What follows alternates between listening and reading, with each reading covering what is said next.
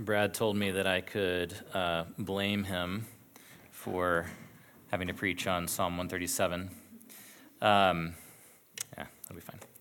Um, it is a challenging psalm, and uh, as we approach it this morning, I want to ask um, some reflective questions for us to begin kind of wrestling with as we enter into it.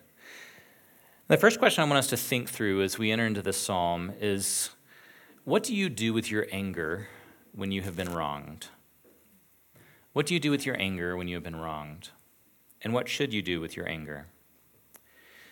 And furthermore, what should we do when injustice is so insidious and extreme and unstopping that it feels like it is totally hopeless?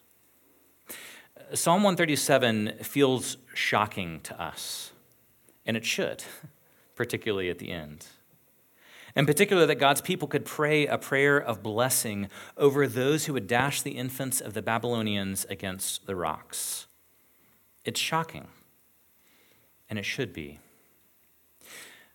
But lest we be tempted to dismiss this psalm as out of order or as the expression of a primitive or primal ancient people, we first have to recognize the context of Psalm 137 and seek to empathize with the state of God's people in this psalm. Uh, psalm 137 gives us a heartbreaking window into the state of God's people in exile. And their cry for justice is shocking because their experience of injustice is shocking. In order for us to rightly understand and interpret Psalm 137, or really any scripture for that matter, we have to see the difference in the context of the psalm or the scripture that we're reading and our own context. If we don't see the differences between those two things, then we will always misinterpret scriptures. And uh, in this particular passage, Israel is in a state of brutal oppression. Um, on the heels of a brutal and cruel, cr- cruel, crushing defeat at the hands of a historically brutal nation. Uh, Charles Spurgeon, who some of you are familiar with, the famous um, 19th century Baptist minister in London who was very wise, he says this as an introduction to the psalm.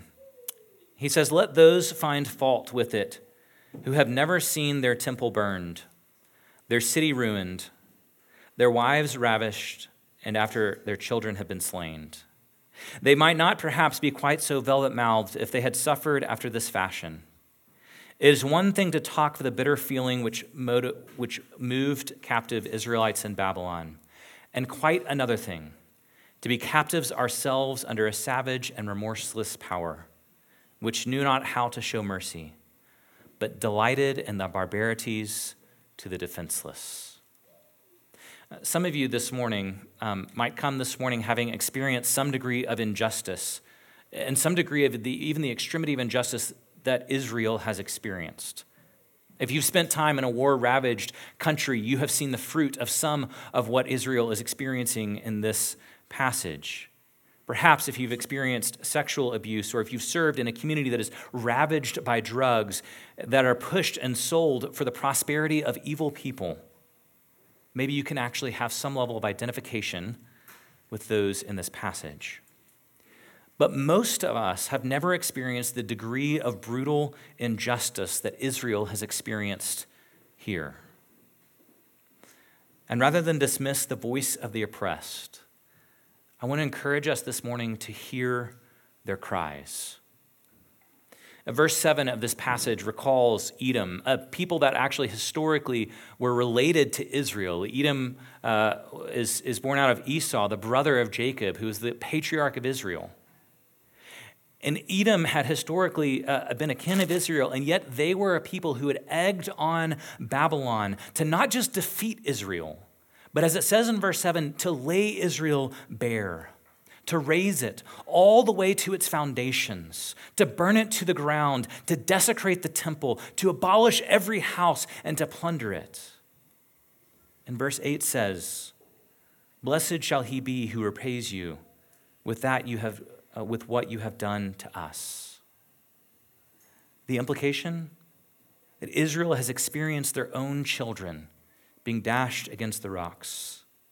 And every imaginable atrocity of war had been unleashed on the Jewish people that are now captives in Babylon. And what Israel is praying in this, uh, in the application of the, in this passage is the application of what um, theologians call the lex talionis, which is simply uh, Latin for the justice of being in kind to the crime that has been committed. And this is actually in the Bible. It comes in several places in the Old Testament. Uh, one of the places that it is named in the Old Testament in this cry for proportional justice is in Exodus chapter 21, verses 23 through 25. And the immediate context of those verses is of a slave master striking their slave and killing them, or of someone striking a pregnant woman and the baby dying. And this is what Exodus 21 says in verse 23 But if there is harm, then you shall pay life for life, eye for eye, tooth for tooth, and hand for hand, foot for foot, burn for burn, wound for wound, stripe for stripe. Israel is saying, We have been brutally defeated and brutally oppressed Will there be an end to this? Will there be justice that is proportionate to the crime that has been committed against us? And the first half of Psalm 137 paints, paints a mournful picture of an oppressed people. They sit not by the banks of the Jordan where their homeland is, but by the canals of Babylon. And there they weep. As they remember their homeland, what it was like to farm their land, to dwell with their families, to go to the temple and worship God, to have a place that they belonged and experience prosperity and blessing, and they remember and they weep. And they hang their musical instruments on the branches of the willow. That, as Spurgeon observes, poetically embodies the state of Israel. This tree that is weeping is the tree that holds their musical instruments. Even the willow weeps as they hold the instruments that once produced the sound of joy in Israel and now only depicts the powerlessness of oppression. The experience of, Israel oppression, of Israel's oppression is not just past tense either, it is an ongoing oppression. Even in the state of their abject sorrow, it says that their tormentors demand of them to sing their songs of the homeland. If you've ever had someone to tell you to act happy when you're deeply grieved, you know how infuriating that is? And if you can identify with that, then you have the smallest entryway into empathizing to what, with the people and what's happening here. They're being told by their captors to sing the songs of joy and probably of worship, to not look back fondly or to console them, but they are being asked to sing these songs of joy both to entertain and to mock as entertainment for their captors. And Israel refuses.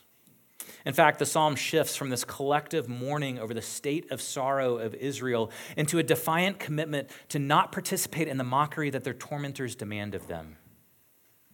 They've said in these first few verses that is a, there's the, the, the first person plural pronoun we. They say, How shall we sing the Lord's song in a foreign land? And then it shifts in these verses to saying, if I forget Jerusalem, there's a personal commitment that they're saying, because of the state of our reality, if I forget Jerusalem, if I do not see Jerusalem, the fulfillment of God's promises to be with and to bless his people as my highest joy, then let my right hand forget and my tongue stick to my mouth. In other words, what they're saying in this psalm is, I would rather never play an instrument again and never let a song flow from my mouth again than to make a mockery of the beauty that is God dwelling with his people. I would rather be skillless and mute than mock the goodness of worshiping God in his house. Rather than capitulate to what they saw as tantamount to mocking the worship of God. And as they have this defiant commitment, a sort of self imprecation, then they pray for justice. They say, Remember, O Lord, even as we remember the joy of Jerusalem, remember the evil that we experienced. Remember Edom. Remember that they advised Babylon to lay the foundations of Israel to the ground, and do not let them get away with it. Remember that Babylon destroyed our land and the holy hill of Zion, and do not let them get away with it. Put an end to their evil in the world. Destroy, O God. Remember what they have done, see what they are doing, and act accordingly. Part of what the brutal poetic imagery of children being dashed against the rocks is calling for in this passage is an end to the cycle of the oppressive and brutal reign of the Babylonian Empire. Um, it is extreme language, and there is no way around that. But what they're praying for and asking for is that the generations of a nation that has brutally oppressed the nations around it would come to an end. And they're saying, Blessed is the one who ends, and a blessing that it will be to the world around them when there is an end to this oppression. Israel is deeply grieved in their oppressive exile, and they refuse to be cynical about or mock the beauty of life, the life that they knew in Jerusalem. Instead, they defiantly remember and pray for God to meet justice in their oppressors. So, what are we to do with this?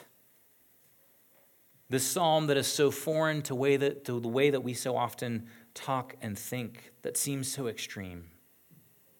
This overwhelming and shocking depiction of evil and justice, what are we to do with it?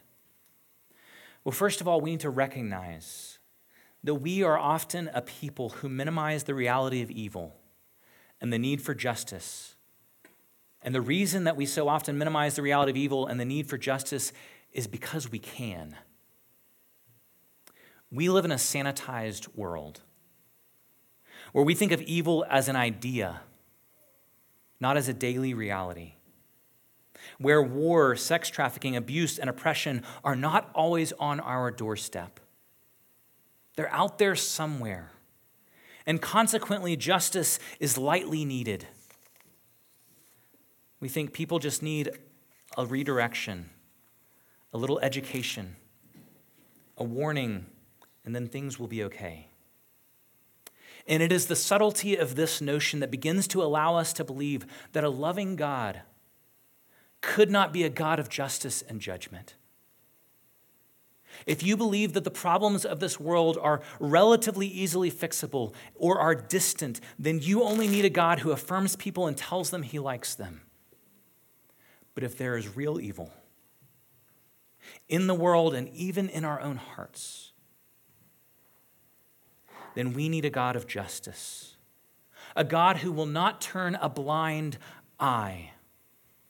Uh, Miroslav Volf is a Croatian theologian whose father actually became a believer in a community uh, uh, or in a communist labor camp.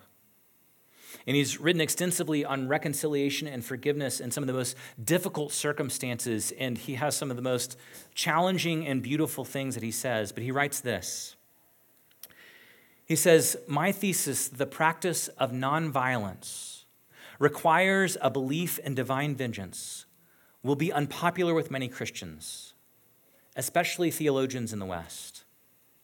If you had experienced the evils of war, soon you would discover that it takes the quiet of a suburban home for the birth of the thesis that human nonviolence corresponds to God's refusal to judge. But in a scorched land, soaked in the blood of the innocent, it will invariably die. What Miroslav Volf is arguing and what Psalm 137 is depicting is that the possibility of the justice of God being at odds with his love is only possible if the deepest evil of the world has not yet come to our doorstep. But if it has, then we must plead for God to bring justice. If we have seen it truly in the world, then we must plead for God to bring justice.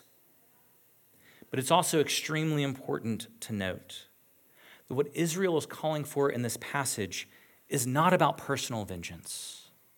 It's so easy for us to read a psalm like this, and I think one of the reasons that we can become uncomfortable with it is because we think that this is somehow endorsing a sense of personal vengeance.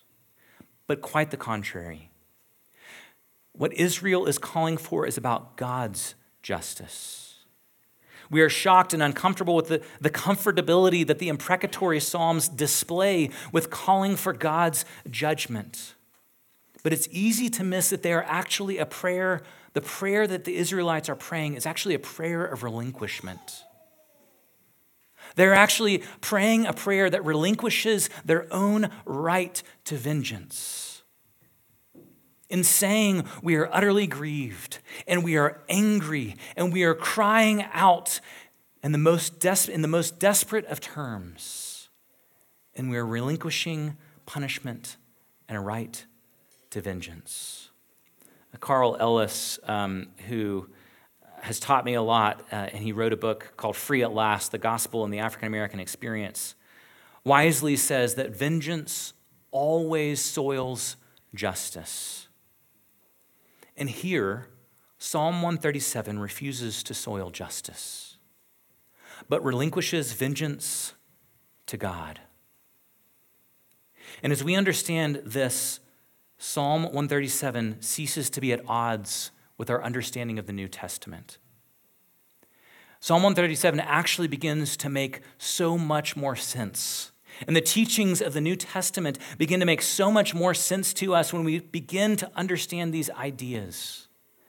Um, our guest preacher last week read from Psalm or sorry, rather from Romans 12, and I want to read from it again this morning because it's so important for us to digest what we're being called to as Christians as we deal with anger and injustice in the world. And this is what Romans 12, verses 14 through 21 says. It says, Bless those who persecute you, bless and do not curse them. Rejoice with those who rejoice, weep with those who weep, live in harmony with one another. Do not be haughty, but associate with the lowly.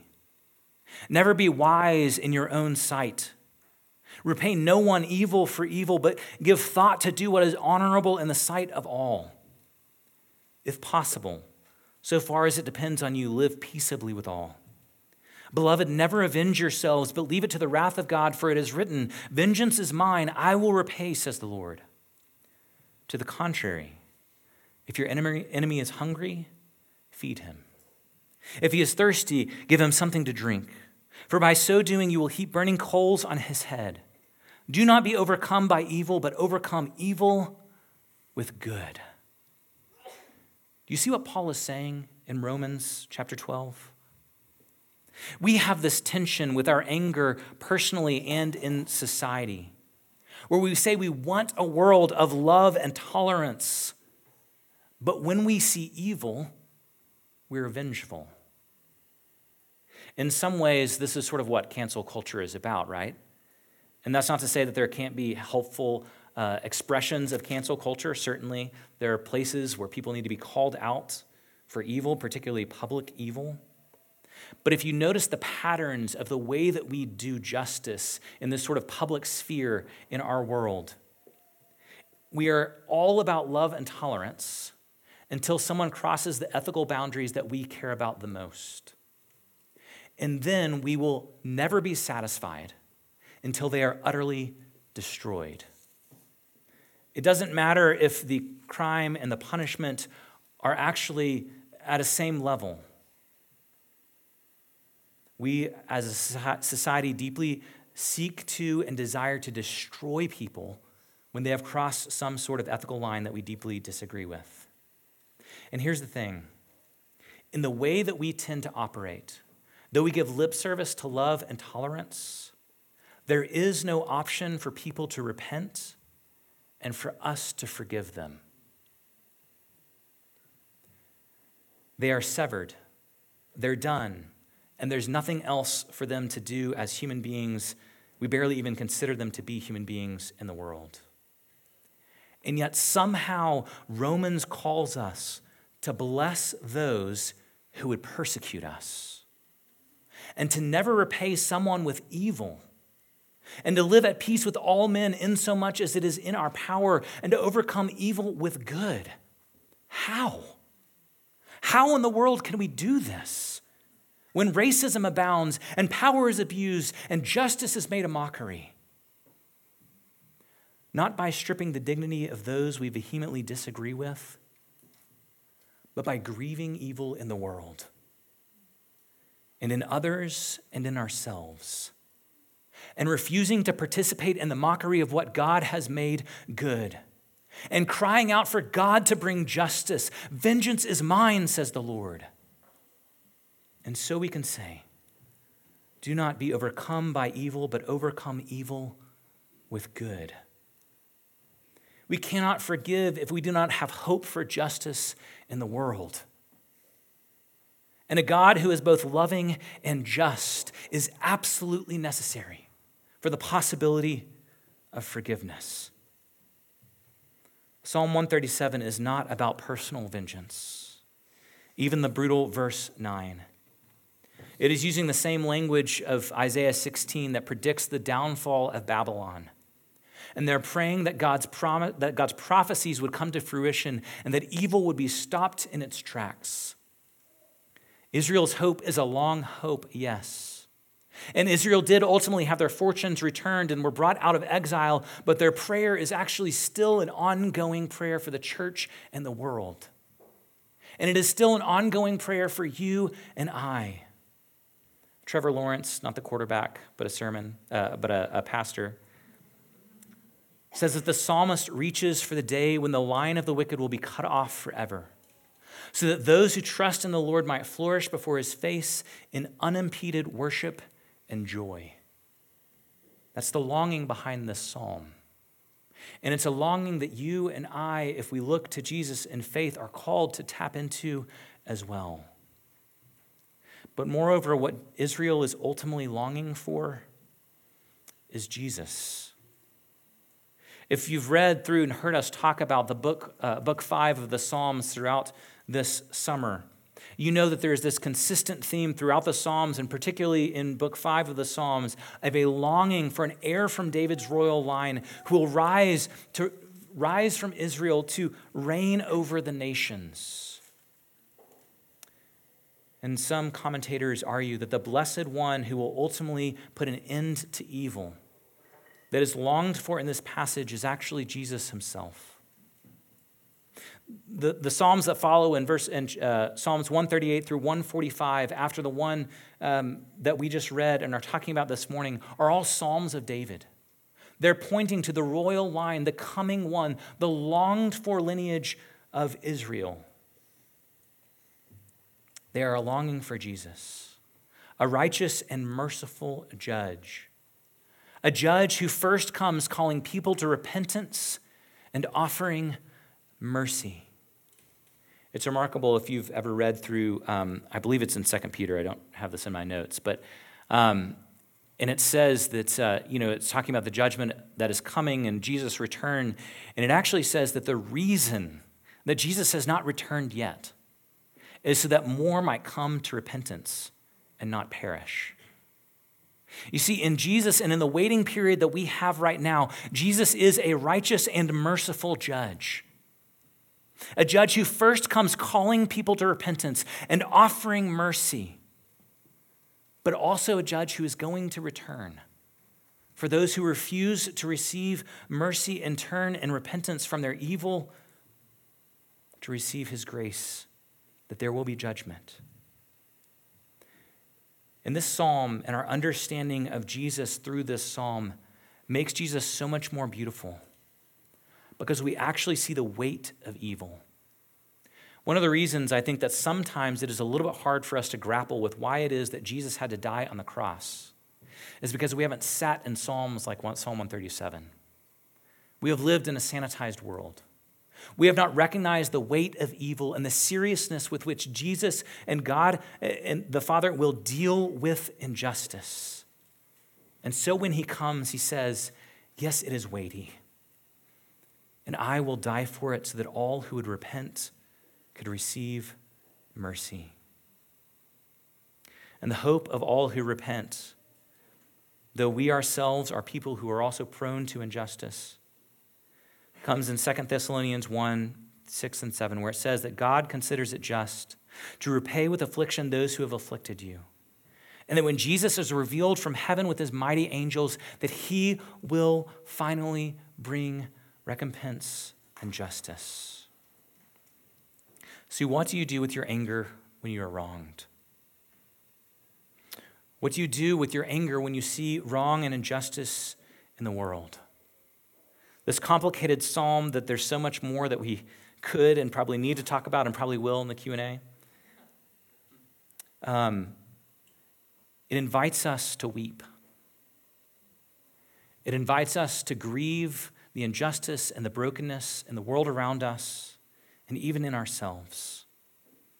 And it also invites us to resist cynicism. And we can only do this if you know that God is just. You can only do this if there is a space for repentance and forgiveness that we see displayed and ultimately showed to us through Jesus and actually allows us to then live that out and those towards those around us. If we want to know if our justice is defined by Christianity and by the gospel of Jesus, then we simply have to ask Does it actually hold evil accountable? And is there space for repentance and forgiveness? No other yearning for justice displays the fullness of Christianity and the fullness of the Christian story or the person of Jesus. They must be held together. So, how shall we sing the Lord's song? This is the question that this psalm puts to us. And the answer to that question is that we can sing the Lord's song in the midst of injustice and suffering and oppression and dehumanizing violence as a song for justice and as a song for longing that Jesus would rule and reign over all things, and that we would be defined not by our own sense of justice or vengeance, but on God's justice and on God's mercy. I'm going to pray for us before we do Q&A. We don't always do that. Um, there's just a lot in here, so it feels appropriate to pray. Uh, Father, there's so many things in this psalm to be unwoven, and so many things in our hearts and in our experiences to be unwoven. Ways that we have been hurt and wounded and abused by others, ways that we have caused hurt and woundedness and abuse in others, ways that we are sanitized from so much of the evil in the world around us. Ways, Lord, that we have begun to understand justice not through your vision of justice, but through simply trying to find vengeance and make life work in the world. Would you teach us a new way? Would you give us humble hearts, we pray, in Christ's name? Um, so now let's see. Here we got some questions rolling in. Um, all right, first question. Uh, just a, a light one. Just kidding. Sometimes I have trouble with the brutality of the Old Testament. God commanded his people to commit genocide. How do we reconcile the brutality with his ultimate goodness? Man, this is a great question. And um, with any of these questions, I don't think that there will be a satis- fully satisfactory answer and any uh, momentary answer, but I'll try to give at least a little bit of a sense of this. One other thing that I didn't mention in talking through this psalm that is a significant difference between Old Testament Israel and our understanding of the New Testament church uh, is that Israel was a theocracy, which is to say that their king ultimately uh, and functionally was not simply whoever was on the throne of Israel, but was actually God, and God was speaking directly through his prophets to Israel. And so there were times that he exacted justice through his people. Um, and I do think it's extremely important, once again, to recognize that this is not personal vengeance. And there is never, in fact, it is condemned when Israel takes into its own hands its own designs for when to exact justice. Um, and I, I think that's important because genocide, in our modern understanding of genocide, is uh, when people, by their own biases and um, assessment of other human beings, decide that because you're a part of that people group and I'm a part of this people group, that that you need to go away. And we will do whatever it takes to make that happen. And it's happening even now in the world in many places. Um, it's happening in Sudan. It's happening uh, in um, in parts of the, the Burmese world. There's so many places that it's happening today. Um, there are parts of China that it's happening. Um, and that is not what's happening in the Old Testament um, when God calls Israel uh, to um, conquer another nation. Um, and uh, it's also important to recognize that each book of the Psalms, uh, including this one, before we get to this psalm, there is also a psalm of confession and repentance. We're actually going to talk about that psalm in a couple of weeks. Um, that we can't engage with these kinds of things without first doing self examination and our own process of confession and repentance. Um, and again, I think it's easy to sort of read through the lens in the Old Testament of the things that God would call his people to do uh, through the lens of them doing it through vengeance. And God says that's can never be part of the deal. Um, so I know that as probably does not satisfactorily answer that question. Um, and I, I also think that part of the um, part of the thing that you see consistently happening in the Old Testament when there is conflict between Israel and other nations, and there is a, a complete conquering, um, is that there is uh, pagan worship that's involved in it. Um, and uh, part of God's vision is to completely defeat that pagan worship. Uh, because you see consistently throughout Israel's history that when they don't, they actually end up becoming pagans themselves and worshiping in the ways that the nations around them um, worship. Um, yeah, there's, man, I, there's so much that could be said about this, and that's probably not even really getting into the full meat of it, but uh, I'll go ahead and um, at least try to get to one of these other questions before we close out. Um, yeah, this is a great question. Um, how should we think about working towards justice here and now versus ultimate justice and longing for it? I'm so glad this question was asked because I think that it's easy for us to sort of, uh, and actually, historically in the United States, uh, this there is a, a, poor history within the church of this because um, pre uh, 1960s in particular, a lot of the church in the Southeast, but not just in the Southeast, basically endorsed racism by arguing this thing called the spirituality of the church.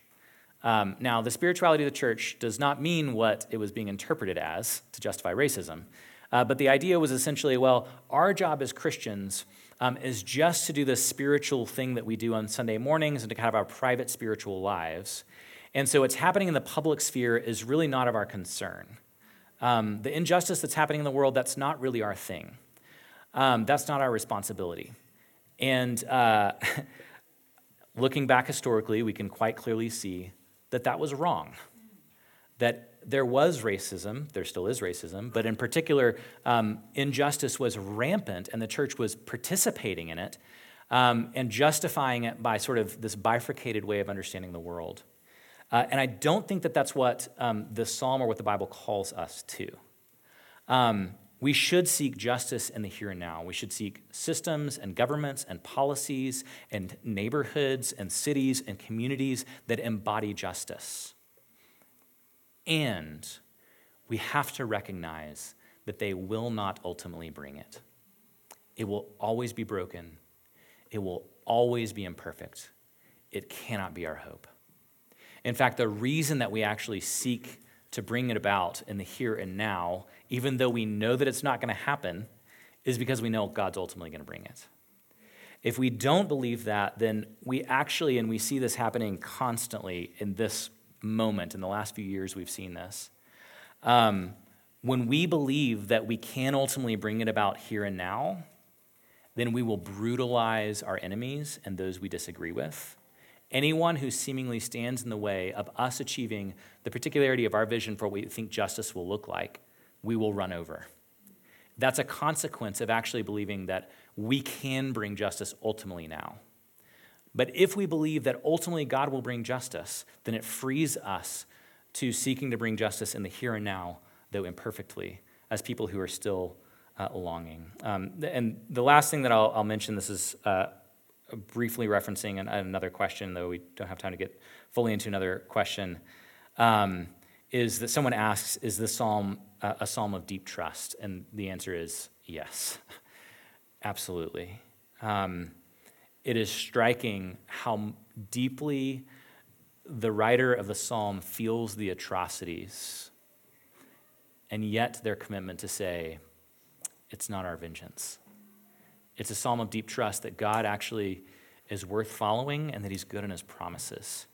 Um, and, uh, and I would also say that um, the only way that this psalm can be received helpfully or healthfully is to uh, approach whatever circumstance that we're dealing with, whatever anger is, is uh, we're experiencing, with profound humility, um, which is a hard thing to do. It requires our own rhythm of living in repentance and forgiveness and receiving often the grace of Jesus uh, for us. Um, that being said, we're going to move uh, to the table. Um, I'm still, as many of you know, I'm two months into being a pastor here at uh, the table, and uh, I still am learning transitions and stuff, so a little bit of a rookie. Um, and sometimes I'm like, we do go straight into communion, right? Um, and the answer is yes, we do. Um, but one of the things that I love about coming to this table right now is that this table is the picture of what we're talking about. Because this table is in the very visualizations that we have. This bread is a picture of broken bones, and this wine is a picture of shed blood. Because what we remember every week when we come to the Lord's table is that because of evil in the world and because of sin and evil in our own hearts and lives, justice had to be brought, bones had to be broken, and blood had to be shed. But the beauty of the gospel story is that it was Jesus' bones that were broken and Jesus' blood that was shed so that we could receive forgiveness. If you're here this morning, um, I heard uh, a number of years ago a poet, um, man, I'm going to butcher this because I just thought of this. It's always a dangerous thing. Um, a poet who uh, was, uh, was at a house show in Atlanta, which probably makes me sound cooler than I am, uh, a poetry house show, and um, this guy was. Uh, ha- had this poem that he was going through all these different areas of people that is extremely difficult for him to, to imagine the possibility of them being able to be redeemed. And as he went through those people, he had to remind himself of the reality of the broken body of Jesus and the shed blood of Jesus. And maybe you're actually even here this morning and you're like, I'm one of the people who can't be redeemed. And I want you to know this morning that if that feels like that's you, a body was broken and blood was, sheven, was sheven, shed so that you could receive mercy. It can be for you. And if you're here this morning and it is incredibly difficult for you because of the injustice that you have experienced to imagine that God could be merciful, I hear you. And I also want you to know that Jesus weeps with you and also want you to know that God's mercy and his justice are never separated. And they meet together in the body and the blood of Jesus. On the night that Jesus uh, was betrayed, he took bread and he broke it. And he said, This is my body broken for you. And likewise, he took a cup and he said, This is my blood shed for many for the forgiveness of sins, for the remission of your sins. Drink of it, all of you. And Paul says that as often as we do this, we proclaim, we remember and proclaim the death and resurrection of Jesus. That Jesus has come, he has brought justice in his own body, and he has brought mercy to his people. Would you pray with me that God would bless this body and blood? Lord, we come this morning uh, eating ordinary bread and drinking ordinary wine and juice, and yet beholding something extraordinary that you are a God of love and justice, perfectly met in the cross in the person of Jesus. That you will not let evil go unpunished. And yet, in your mercy, you have taken the punishment upon yourself for all who would turn in repentance. Lord, help us to eat this bread and to drink this wine in faith, drinking the mercy of Jesus into our bodies so that we could live it out in the world. We pray this in Christ's name. Amen. You guys can come in groups of eight or ten in the next couple of songs uh, to come and take this bread wine.